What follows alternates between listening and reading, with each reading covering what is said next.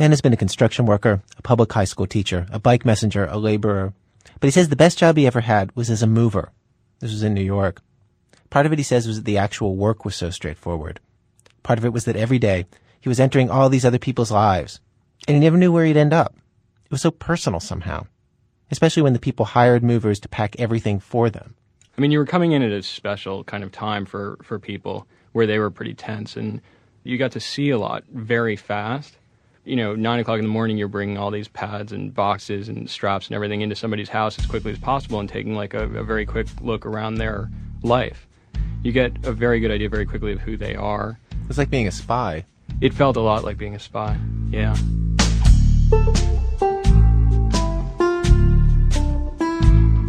When you're moving uh, people all, all the time, is the thing that occurs to you how similar people's lives are or how different most of our lives are?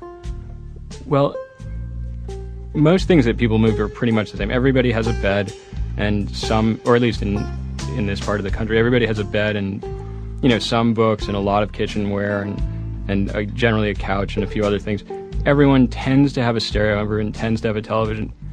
And then somebody will stand out for one reason or another, like they'll have a lot of music, like a lot of CDs, mm-hmm. or they'll have a collection of wines or something mm-hmm. that we'll have to be real careful with. But but but they don't. There's not that much of a difference.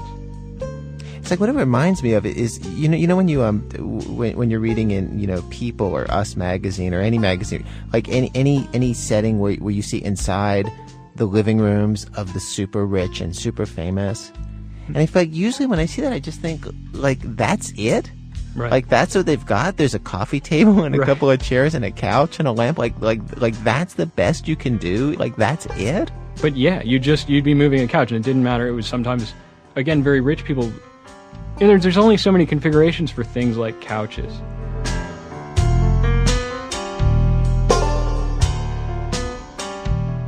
One of the moments that was always kind of interesting, he says, was when people's stuff was all loaded into the truck. Everything they'd accumulated in this world, stuffed into this tiny space. It's a humbling thing for a person. It's a humbling thing, and they would get they would get very upset often, and they would be very unsettled by that.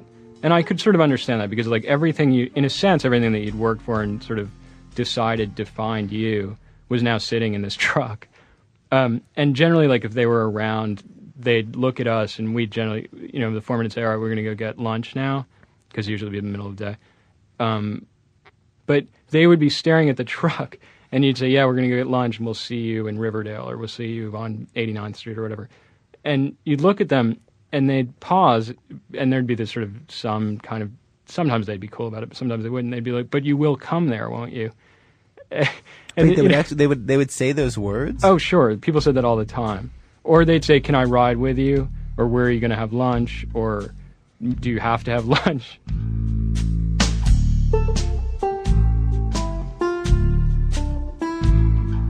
From from their point of view, like like, like what was making them like what's making them linger at the truck? Like like what is it? Well, I do think it's the anchor. It, I mean, for it is the anchor of home. I mean, and there's for that even for those few hours, especially for people who oh, I don't know, middle class people who've always lived somewhere or had a home, you're suddenly sort of rudderless. Um, and hmm. I've seen a lot of that where people are just sort of standing around and they don't know what to do with themselves.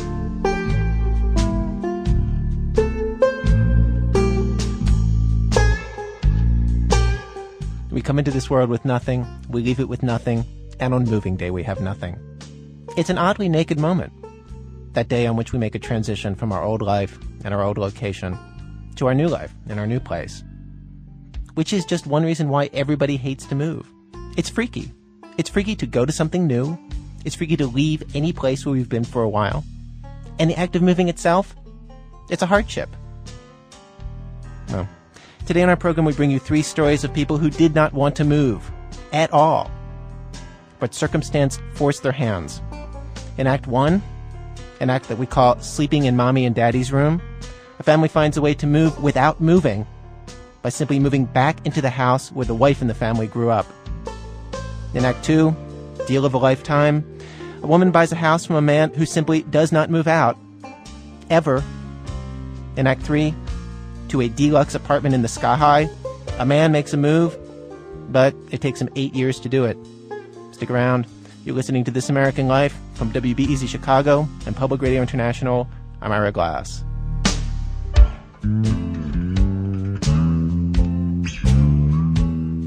Act one, sleeping in mommy and daddy's room. Well, this is the story of people wanting to change and not wanting to change at all at the same time. Of a house that gets built and a house that gets moved, all in pursuit of not making a new home at all. Susan Burton tells the story. I went to Wayzata, Minnesota, to meet Mimi Bendixson and watch three men move her childhood home. Wayzata's just west of Minneapolis. It's a wealthy suburb, hedges and horse stables. And as I drive over to Mimi's, I have a hard time imagining that any of the houses I'm passing could be uprooted. They're sown into groomed lawns, penned in by giant trees. So I'm startled when I near the top of a hill and see an enormous pink brick house in the middle of a pasture, clearly on its way somewhere. And though it's suspended 12 feet above the ground, jacked up on wheels, there are still flowers in the fixtures next to the front door. I mean, it's, it's a really strange sensation to see a house being supported like this. This is Mimi.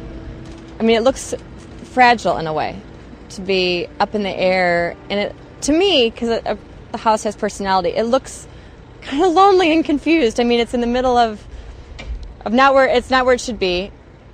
I keep thinking, I, you know, I keep adding personality to it and thinking it must just wonder what in the world are you guys doing to me. But in the long run, it will be thankful. I hope. It's early in the day, just past nine, and Mimi's carrying a bakery box tied with red ribbon. The movers take a break, eat a donut, and the house looming over us, I chat with Larry, the head of the crew. We're 40 feet wide, main part of the house is uh, 60 feet long, and then on one end has a, a uh, sunroom that extends another 15 feet, and on the back end, uh, uh, mudroom, so-called, uh, and that sticks out 24 feet. And how much does the house weigh? Uh, we weigh 240 ton here. This house is massive by moving standards. Most houses weigh only 100, maybe 130 tons, Larry tells me. The movers finish up breakfast, slip the donut box onto a steel beam underneath the front steps, and as their winches begin to whir, Mimi tells me the history of the house, which is stranger than you might think. Mimi's parents first built this house in southern Illinois. They lived there for several years, and then her father was transferred to Minneapolis. The family bought some land in Wayzata and decided to replicate the Illinois house. Exactly. I mean, it's amazing. There's the same I was the same wallpaper in my bedroom, same wallpaper in the kitchen. I mean, everything was the same. The colors, the carpeting, the paint. It may sound really silly, but we'd only had the house for five years and we loved it so much. And so when neighbors from Illinois would come visit us, they said it was just the oddest thing because you felt like you could walk out the door and walk home. It was identical. So um, it really was like walking into the same home. Uh, the same crew moved us into this house, and they stood at the front door and said, You've got to be kidding. This is Mimi's mother, Adrienne. Okay, guys, that bedroom goes up on the right. The living room goes over, that goes in the living room over here. They knew the house, and it was identical. And luckily, we were able to reproduce everything uh, the wallpaper, the drapes, the carpeting, just about everything.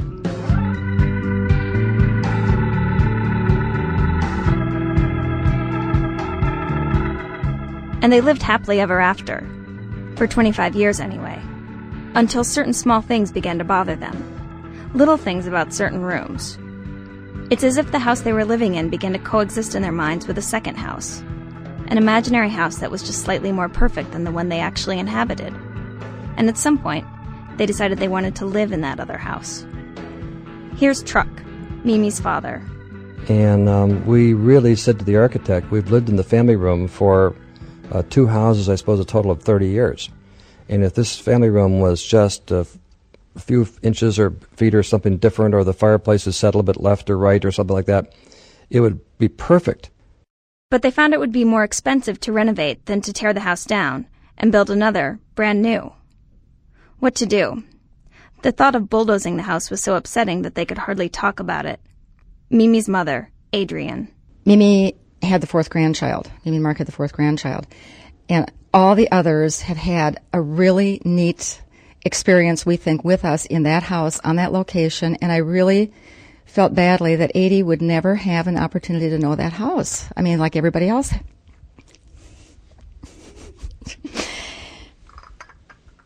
and this gave us an opportunity to have her know the house too. Isn't this silly? You know, think of how um, how much is in your home until you lose it. Then Mimi's husband suggested that the family move the house, that he and Mimi and their children could live in it. Since the structure was too big to take onto county roads, they would tug it onto an empty field elsewhere on the property, just a five minute walk away from the original site. The site on which Mimi's parents will rebuild their old house, with subtle changes, this fall.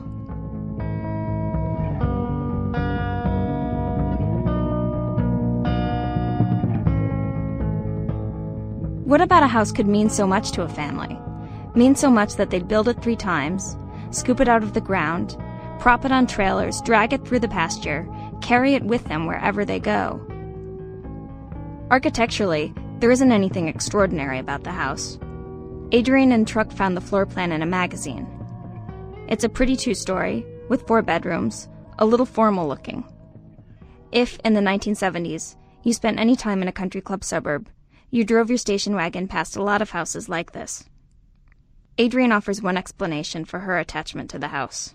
I don't like to change, and I'm tedious to the point of um, truck. Anyway, I'm tedious. But when we come to a conclusion on something, we are so married to that idea, and then we don't want to revisit it again. Uh, so, yeah, people thought we were strange because lots of friends of ours have been, have the ability and the inclination to completely redecorate and recarpet and do all this thing about every ten years. I we don't feel a need to do that.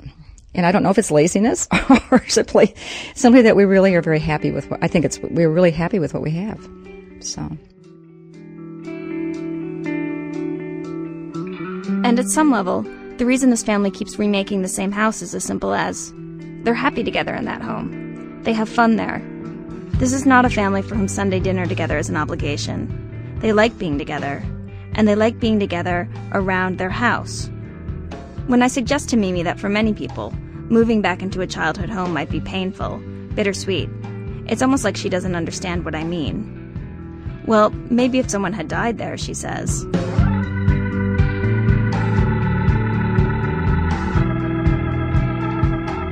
And there's one more reason why the house means so much. In the movie of this family's life, in the scene where the dying man says, Rosebud, the name Mimi's family would say is Highcroft. Highcroft. Highcroft. Highcroft. Highcroft. Highcroft. Truck's ancestors include some old money Minnesotans who owned an historic home called, well, Highcroft, a 40,000 square foot mansion on Lake Minnetonka. Truck pages through a green leather album showing me photographs. Uh, The house had its own power plant, a commercial laundry on the first floor.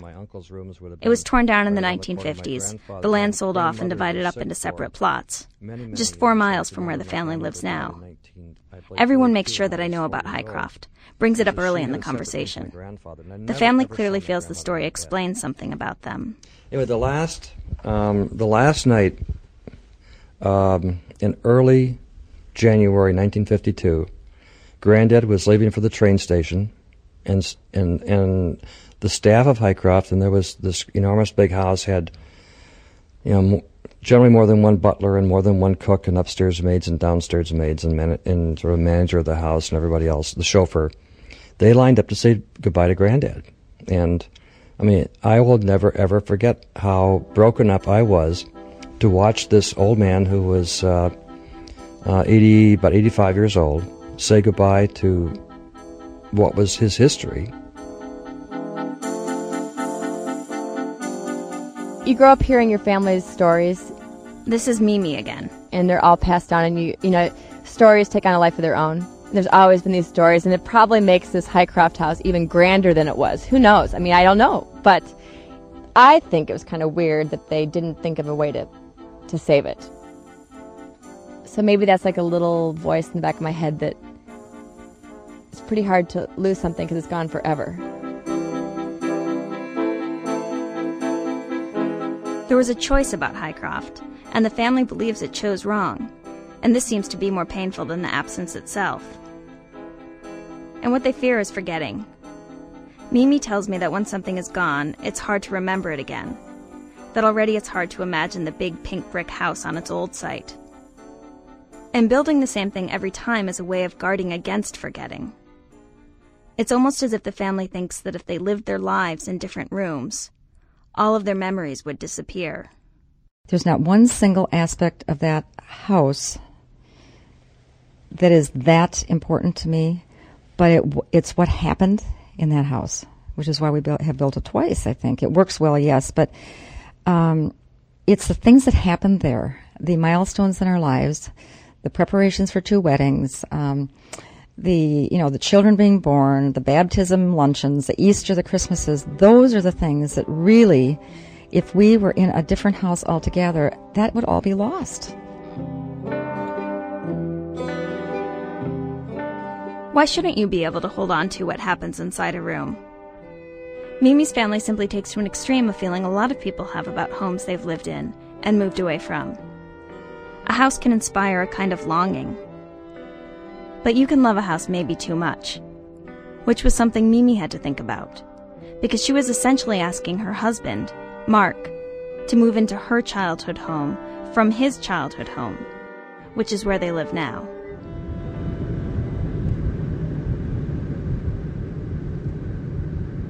Mimi and I drive out to Maple Plain. It's only 15 minutes from Wayzata, but more rural and more working class.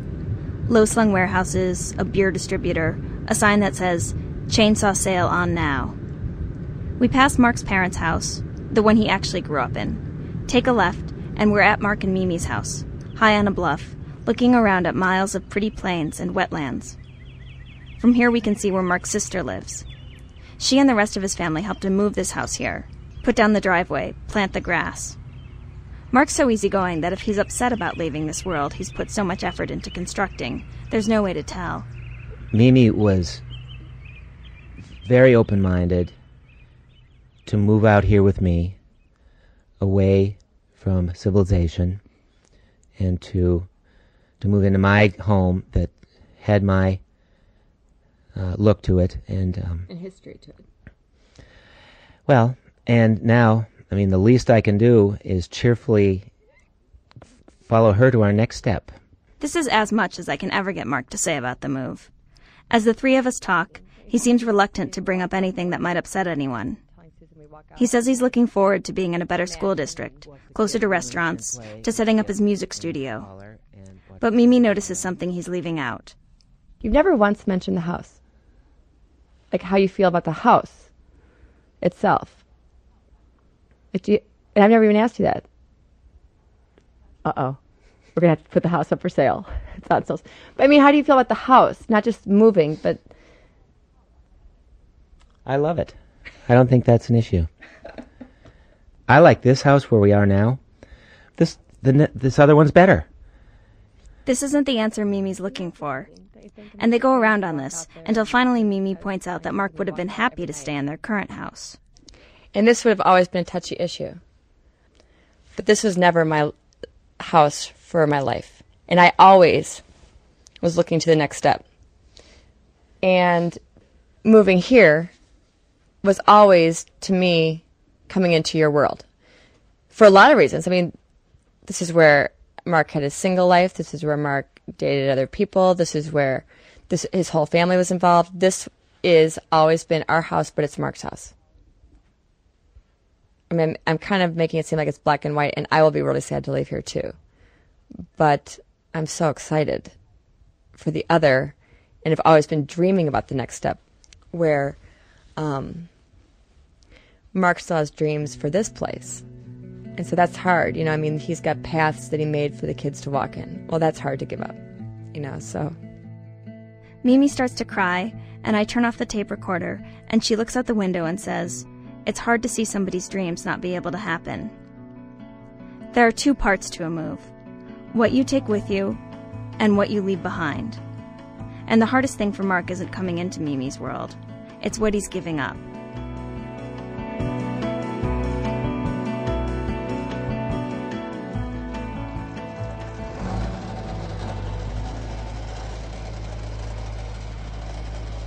It's hard to imagine moving an entire house and not many people do it. There aren't firm figures, but by one estimate, 10,000 structures of all kinds are moved each year. The guy moving Mimi's house, Larry Stubbs of Stubbs Building Movers, recently made the Guinness Book of World Records when he moved the Shubert Theater in Minneapolis.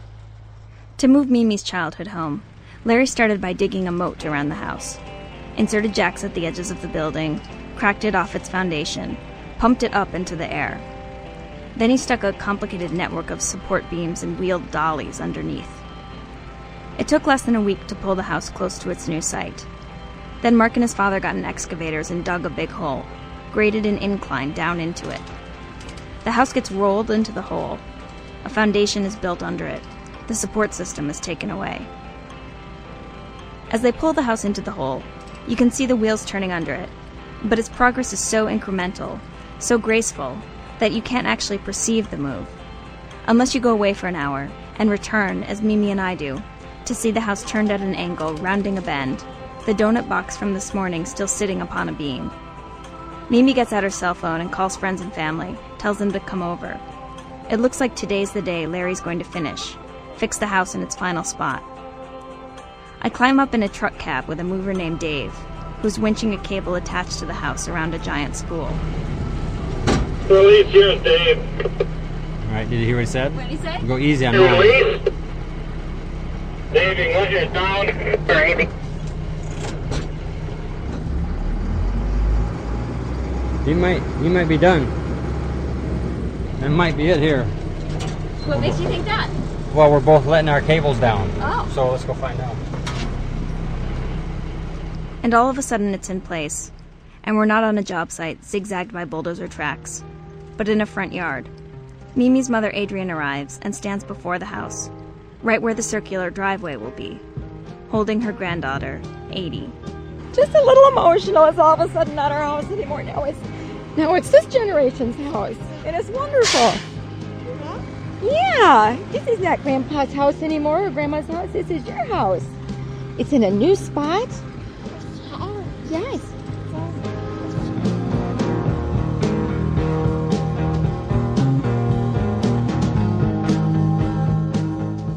Here we walk in, and it's kind of a mess, but. And Aqua from 20 years ago, but this is the kitchen. Mimi and I climb up a ladder and through a hole poked into the floor of the mudroom. I feel as if we're entering an exhibit, something mounted, a museum piece. Um, the interior of the house is so vintage 70s that it's a little spooky. I half expect one of the girls from the movie The Virgin Suicides to lean over the banister in a gauzy prom dress.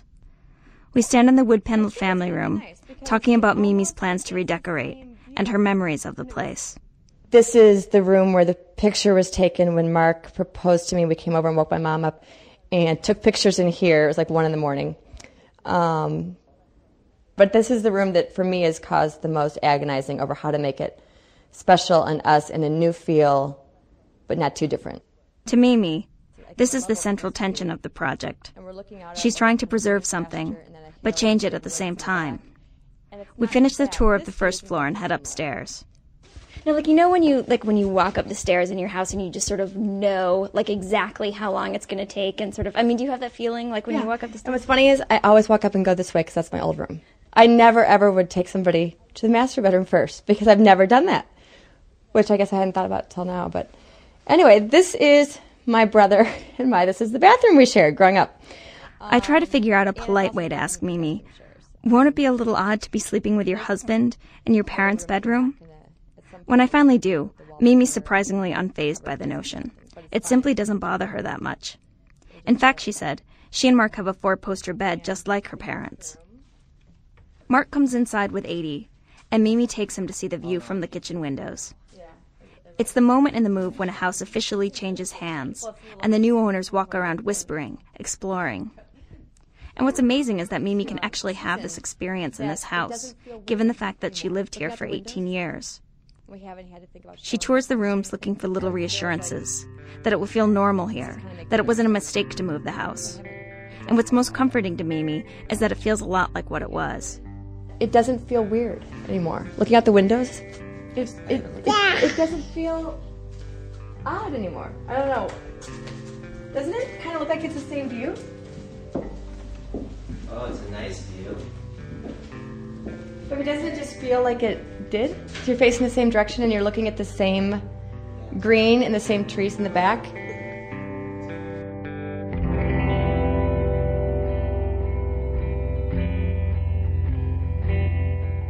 Later in the evening, I sit in the yard and think about how F. Scott Fitzgerald set some of his short stories here, in the wealthy corners of Minnesota, amidst lake houses and broad lawns.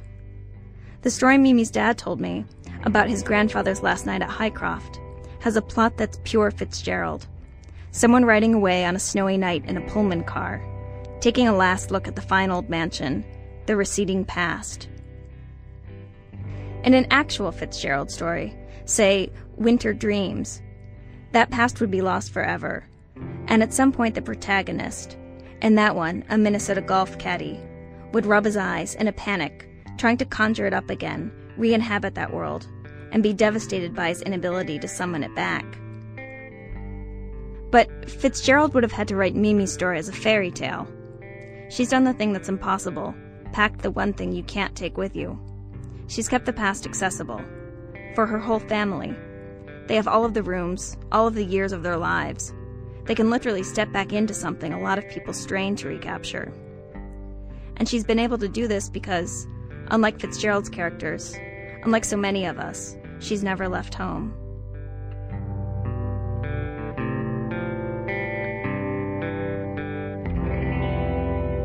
Susan Burton.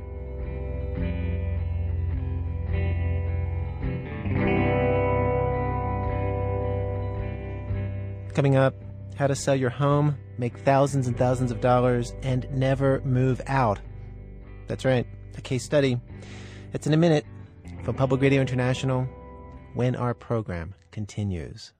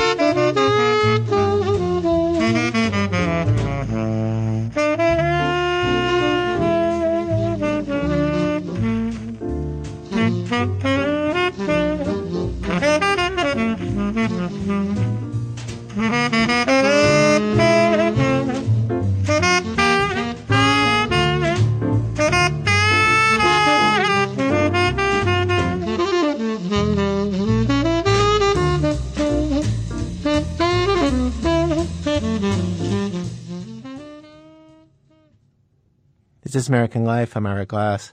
Each week on our program, of course, we choose a theme, bring you a variety of different stories on that theme. Today's program, How to Move Without Really Moving. Stories of people who do not want change in their lives, but then events force them to change, and how they try to hold on to what they already know and love despite that. We have arrived at Act Two of our program, Act Two, Deal of a Lifetime. The typical way that it goes when somebody moves is that they move into the new house or apartment, and the old occupant moves out. Sarah Koenig has this story of a situation where the new mover moved in, but at that point the process came to a dead halt. My stepsister Rue wanted a house in Sag Harbor, New York, badly. But the former fishing village is now the artsiest of the tourist towns that make up the Hamptons, and she couldn't really afford it. Then one day she found out about a lovely house on Main Street, listed for two prices. The more expensive listing included a house, a shed, and a little garden. The cheaper listing included a house, a shed, a little garden, and Ned. Well, the way I identify Ned is my man. People laugh at this, but he really is mine. He's the man that came with the house.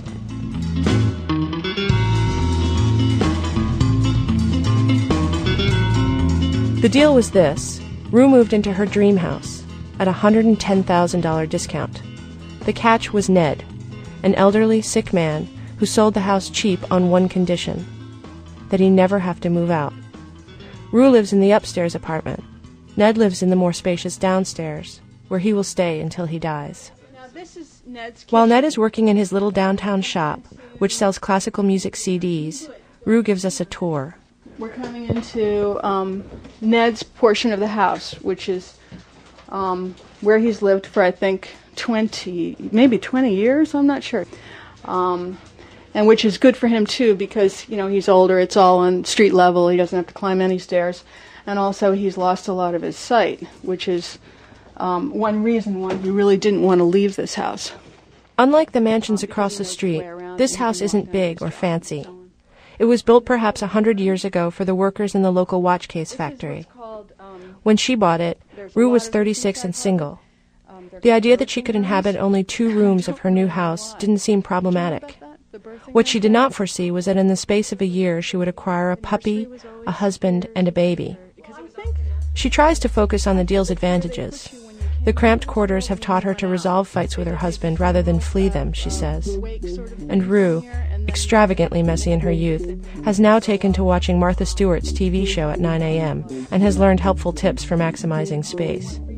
Still, she can't deny that the population boom in her apartment has made Ned's downstairs look especially attractive. And this is the living room. Is this where you would have the bedroom if you were down? Would you use that as the master bedroom? Um, well, actually, I think I would change the whole back of the house if I were down here. As as you might guess, I've had a few imaginings of what I'd like to do with a space down here, but um, not too many. I don't like to get carried away with myself, you know, prematurely. Um, these are all terrible things to think of. Why are they terrible things to think of? Well, I don't know. I mean, there's just a kind of a there's a um, there's this vulture-like aspect of it when you start talking about what you'd like to do. I mean, there's no getting around that. Um, when I how can I talk about what I'd like to do? I'd never get to do it until he's moved on from this world. Well, we are now standing in the second parlor of this house on Main Street in Sag Harbor and um, I've lived here since uh, eight, 1985. Um, I sold it uh, to Rue, I think, in 95. And uh, I never expected to be alive this long. Poor Rue. to Ned, who is 78, selling his house from under himself was an ingenious way to stay in a place he considers home. A pianist who made his living as an editor Ned has spent his life getting money and then spending it all. By the time he put his house on the market, he was sick and broke. He didn't have the will to move. The Main Street house is the only one he has ever owned. It's crammed with antiques and oriental rugs and reminders of his elegant New Orleans upbringing. A large romantic portrait of him from 1951 hangs in the parlor. In the kitchen is a framed photograph of Stillwood, his grandmother's plantation house and the little silver coffee set. This set right here, a little uh, coffee pot, a cream pitcher, and a sugar pitcher, and a tray. My mother said was from the Civil War down in New Orleans, and it had been buried in the garden to keep General Butler, Spoon Butler, they called him, um, to keep it from him. And I said, Oh, mother, on the bottom of each piece in here it says 1893. And she said, "Well, that's a stock number." I mean, reality. My mother was not to be to be moved by this. And when I took the tray to uh, a silversmith in New York to have it redone, he said, "Has this tray ever been buried in the ground?" Because there are all sorts of minerals in it that uh, you only find in the ground. And I said, I told him the story. He said, "Well, I bet your mother was right."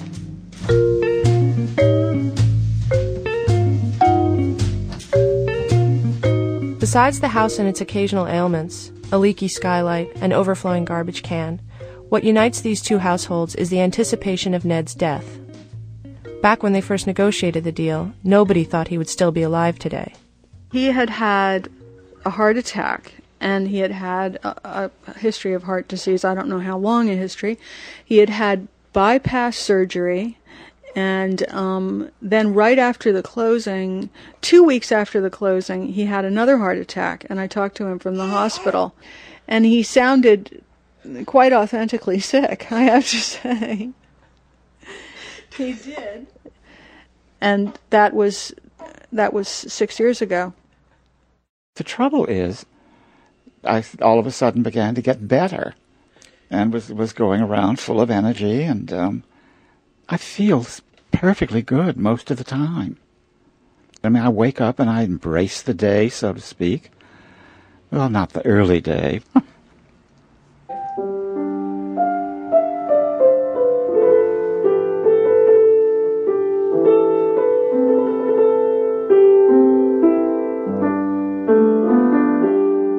The contract that binds Ned and Rue has led them to live together separately. They don't consider each other family or even friends. They don't invite each other over for dinner or drop by each other's apartment for a chat. When they do talk, their conversation is almost exclusively about the house. Like considerate roommates, they try not to offend each other with their habits. I try to, to figure out when maybe nobody is upstairs, and that's when I play. But sometimes I, I, I realize they are upstairs, but then I go ahead and play anyhow. I'm sure it must bother them, but um, it would bother me. I've, I've played the piano ever since I was nine years old, and very, very sad by the fact that I can no longer read music because I've forgotten all those pieces that I learned all those years ago. But I now can sit down and simply play what comes out. And oddly enough, sometimes what comes out is very, very nice. it's always very sad. And, um, oh, there have been moving evenings here, let me tell you. not, a, not a dry handkerchief in the house.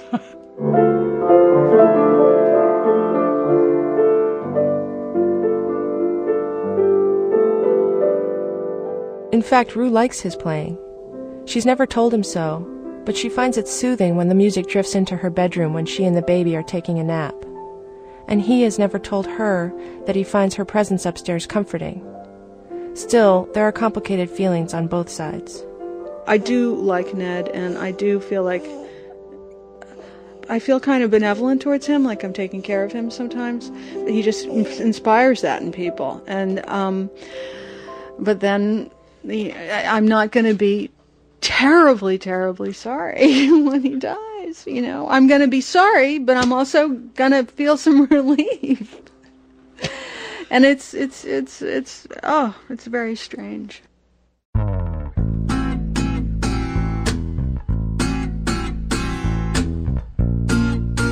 Every time I ask him how you're doing, or you know, take care, I always get this little twinge because it's there's just there is a twinge, um. a twinge of like, oh how how are things going or how are you doing and and uh, and it's just this wicked twinge comes over me because I think that I you know a little bit like to hear not so great.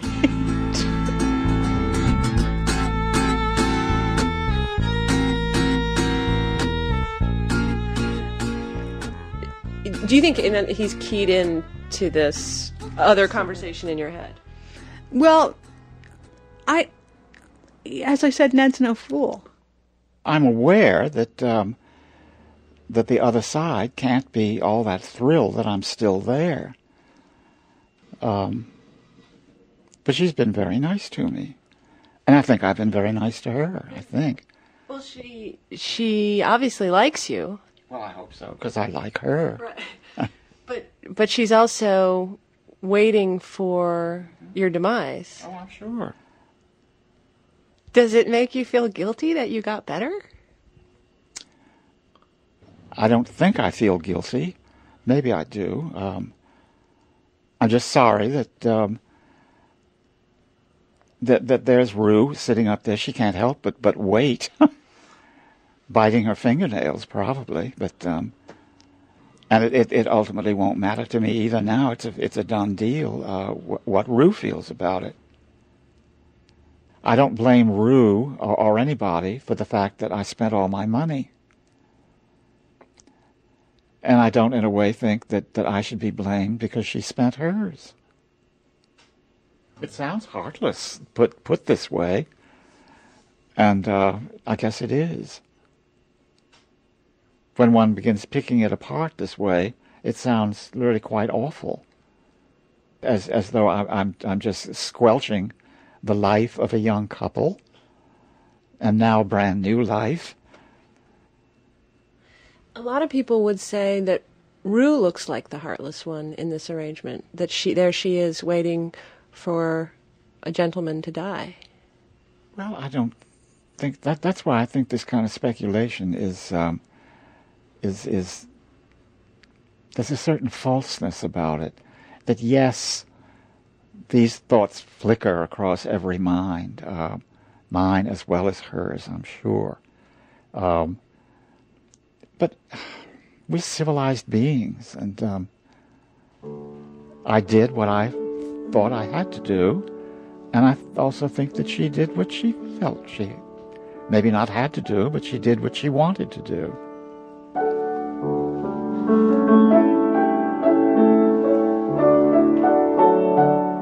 maintain their relationship, Ned and Rue have developed a careful communication, devoid of jokes about arsenic, for example, at least to each other. The result is a textbook defense of civil society, a housebound version of Robert's Rules of Order. Well, the only it's been very civilized, uh, I think. Rue and I are polite to each other. She doesn't inquire in, into my problem, and I don't inquire into hers. We don't let our feelings carry us into uh, territory that is uncharted and really will, will always be uncharted. What territory is that? The territory that she resents the fact that I'm still alive, and I resent the fact that she wants me to die. It's supposed to be that total honesty is uh, and examining every scrap of the brain or emotions and whatnot is supposed to advance something, but it usually depresses rather than advances. I think. I, mean, I think that we have these rules of society and whatnot for kind of good reasons. That um, better to be on the surface than than not because it's unanswerable and is territory that I'm unable to explore. And I don't think Rue is able to explore it to any benefit either. Because of his upbringing, Ned comes to this position naturally. But it's remarkable to me that my stepsister, a 70s wild child still known to say things like, virtue is a load of crap, has come to understand the power of polite restraint. In private, of course, away from Ned, she is unapologetic about what lurks beneath their relationship. I don't feel so very guilty about it because I don't feel anything that anybody else wouldn't feel. I know how people are. I'm no worse than anybody. There's no person, I mean, you know, Mother Teresa could be living in this apartment if she were young, with a baby and a husband, and not have those thoughts. Okay? I know that. I mean, it seems to me that people waste an awful lot of time having pretenses about what they're supposed to feel when what they really feel is what they really feel. Why not just you can't you can't tell life to be something that it's not going to be that it that it isn't. You can't argue with it. I don't mind being like just a human being. That's that's fine.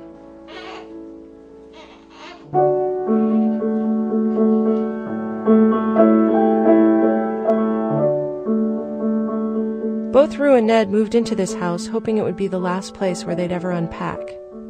Ned got his wish, but if he survives for more than another year, a strong possibility, Rue will have to move out. Her two small rooms will become too small once her baby starts to crawl. For now, though, Rue's proud that the five souls living under her roof are getting along so well. And when Ned finally does die, she says she'll be sad.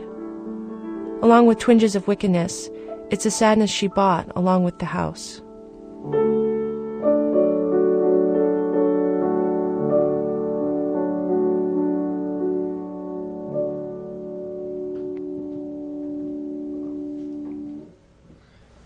There you have my Rachmaninoff period. well, not really. Sarah Koenig. Just a love nest, cozy with charm, like a dove nest down on a farm. Act 3 To a deluxe apartment in the sky high. Well, one of the producers of This American Life, Blue Chevigny, used to have a job that was all about moving day. and people who did not want to face that day. She worked for an agency in New York called Project Reach Out, part of Goddard Riverside Community Center, that moved homeless, mentally ill people into their own homes. With most of her clients, it took years. In April, she went back to New York to watch one of the guys who she knew and liked finally get into his own room. Back at my old job, George stood out from a lot of the other clients. He was immediately easy to relate to. He was more talkative, more expressive, more open with people. One of my old coworkers, Dave Dean, remembers being an intern seven years ago, walking into the basement where all the clients were hanging out, playing cards, not talking much, especially to him. He remembers meeting George. He was very charming, uh, and so the director introduced was introducing me to the clients, introduced me to George, and George asked if I wanted to play pool, and so we played pool. And uh, he was, you know, very friendly, very engaged. Was was going out of his way to make me feel at home as the new intern at the day program. Other clients were capable of that kind of warmth after you knew them for a little while, but very few were so friendly from the start. At that time, George was living on the street. Eight years went by before he was ready to move into his own place again. What took so long? For one thing, like a lot of mentally ill people, he didn't really mind living outside. Ever since the day he first became homeless, two decades ago. One day I just got up and just left the place. I just closed the door and broke the key off and locked. And I just took off to the streets. Now that I think about it now, just leave it the way I did leave it shows the signs of a very sick man. No plans, nothing. Just close it, lock the door, and break the key off, and just leave. Left clothes, rugs on the floor, you know, furniture, everything. Just left it. Mm-hmm, mm-hmm. And you never went back and got that stuff? No, I never went back. I was I was free. I felt like I was free as a bird. I was free. Nothing can, nothing, not, no no responsibilities. Nothing. Don't have to pay rent. Don't have to pay gas or light. Go over here, eat what I want when I want it. Go over here and sleep there. I was flying around like a madman. I was so free. Listen to my Walkman.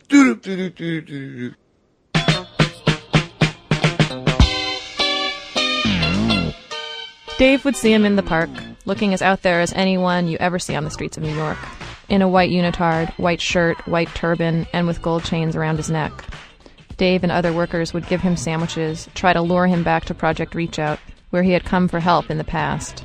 It took a long, long time. And you know, I kept talking with him in the park and saying, "George, come back. You know, we we did it before. We can do it again. You know, take care of yourself. Come back." Dave said, I understand you're free, but life is more than just being free. You could be just as free and more comfortable than sleeping on park benches, hanging out in the subway. And so he talked to me. And he was like, "Oh, I'm not ready. I'm not ready." We we went on like that for a while in the park, uh, and then for whatever reason, George was ready, and he decided, okay, he'll do it. And then he came back one winter. What makes George's case different than a lot of the other people at Project Reach Out is that he happens to respond really well to medication. Without it, he says he's angry all the time. Anger was like was built up, like I was going to explode all the time. All you gotta do is say something, I explode on you. Boom. Before my my my, my thoughts was like all over the place. Uh-huh. You could ask me a question then, and 20 minutes later, I'll ask you if you asked me a question. But now, if you ask me a question, you know, I, I try to answer it. If I have an answer, you know, we could sit down, we could talk. I can concentrate on what's going on. But I, I but I was a real grouch. These days, if you meet George, he looks completely normal and great. He smiles all the time. He looks as if he takes time to put himself together every day. Dave says he looks like a college professor, a 48 year old African American man with salt and pepper hair, dressing in nice suits or jackets, and looking all studious in eyeglasses. And today he's moving, 40 blocks north, to his own place. Bet you're not gonna miss that dog. No. You're right. Dave helps George move his stuff into a van, along with Christina Kane, who coordinates housing for Project Reach Out and moves everyone. Moving a homeless person usually means carrying a few garbage bags of stuff. For George, it means the van is jam packed. He has a portable stereo, a TV, and a VCR, things he's bought with disability checks. But the real reason we have to make seven trips up and down the stairs, three people carrying stuff, is his clothes. George, your room's got a big, big closet. Yeah, big walk-in closet. You're gonna need it. That's the first thing I spotted. I said, "Oh wow, look at a big walk-in closet." For the last year, George has been living in a shelter where he doesn't have his own room, a place designed as transitional housing. At some point, all of these clients have to move to permanent homes, and it's one of the trickiest parts of my old job. Moving day is what they're all working towards, but in many cases, when that day comes, it's been like pulling teeth to get there. Most schizophrenics share this quality with some homeowners. They don't like change. They've barely gotten used to the transitional shelter, and now they have to move. One of the guys I was closest to got so mad at me about moving that I gave him a little pep talk about it every day for months while he just scowled at me before he'd agree to go. He stayed in the shelter for two years.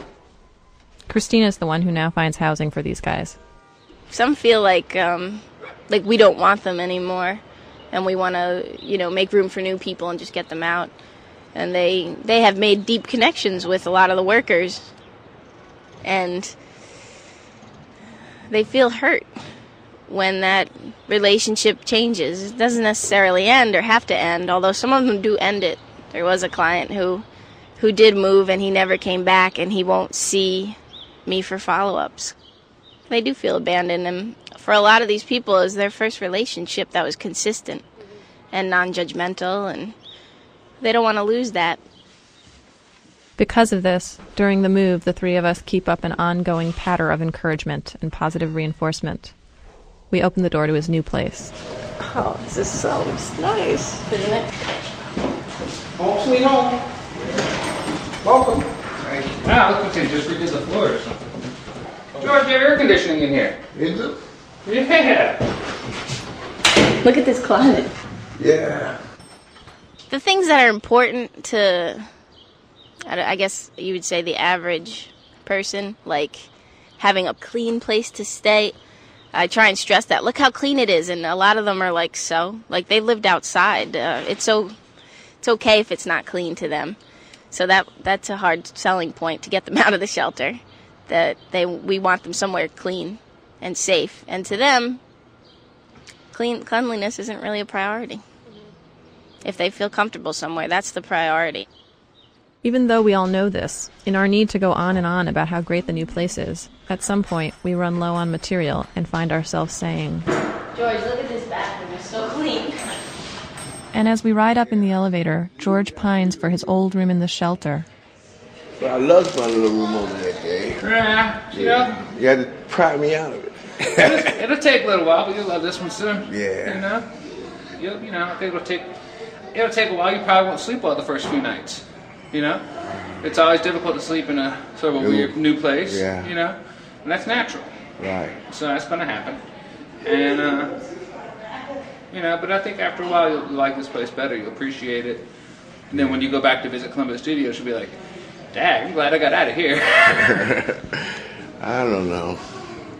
I could see them yellow walls. I remember the first day I moved in there. Uh-huh. I looked at them yellow walls. I said, "Oh, drab yellow walls." then you couldn't tear me out of it. Uh-huh.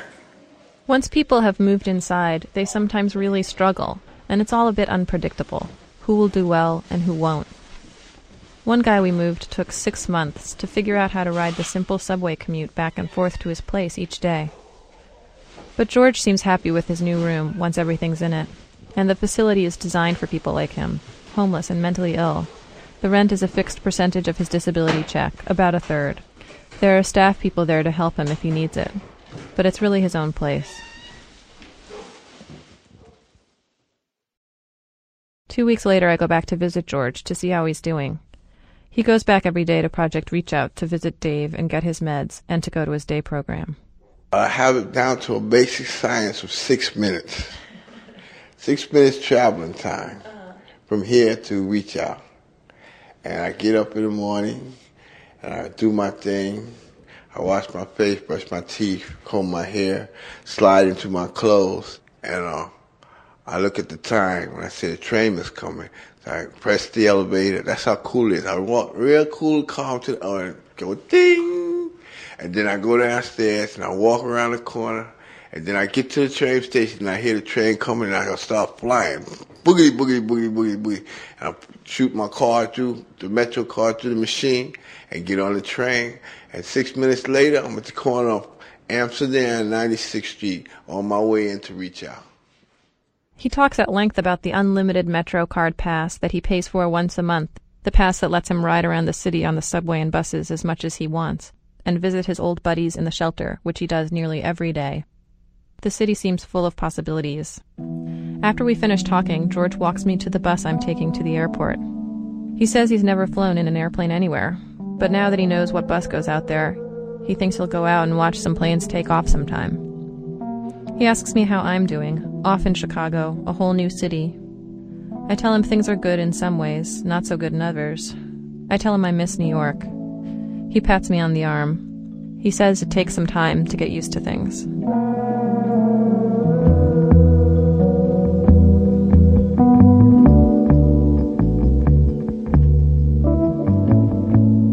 Chevigny. Gotta move. Gotta get out. Well, our program was produced today by Susan Burton and myself with Alex Blumberg, Blue Chevigny, and Julie Snyder. Contributing editors Paul Tough, Jack Hitt, Margy Rochlin, Alix Spiegel, Nancy Updike, and consigliere Sarah Vowell. Production help from Todd Bachman and Mary Wiltenberg. Music help from John Connors and Heather McAdams at the Record Roundup. A quick production note. Let me get rid of this music. In our last story today, the story about George, there is this moment in the story where he says, Go over here and sleep there. I was flying around like a madman. I was so free. Listen to my Walkman. And producer Blue Chevigny spent a while trying to figure out what song it might be that he's singing so she could play it right after. And she came up with many possibilities. Here are just a few. This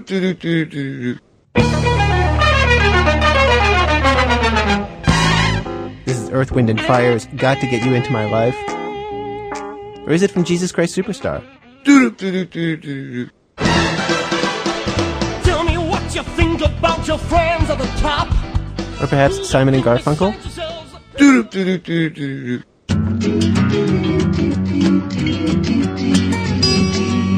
Or maybe Crosby, Stills, and Nash?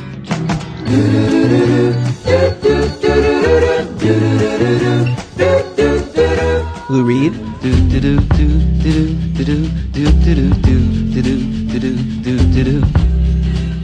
And of course, our final pick, George Clinton.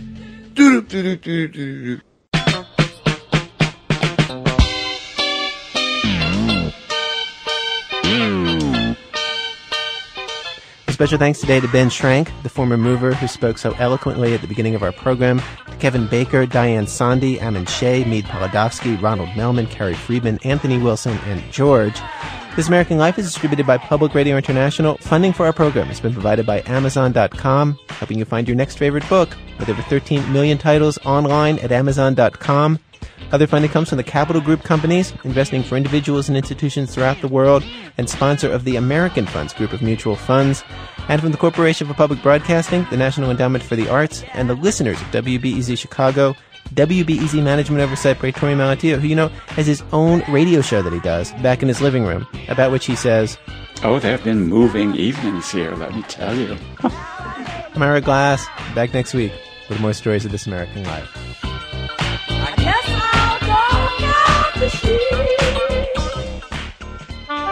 PRI, Public Radio International.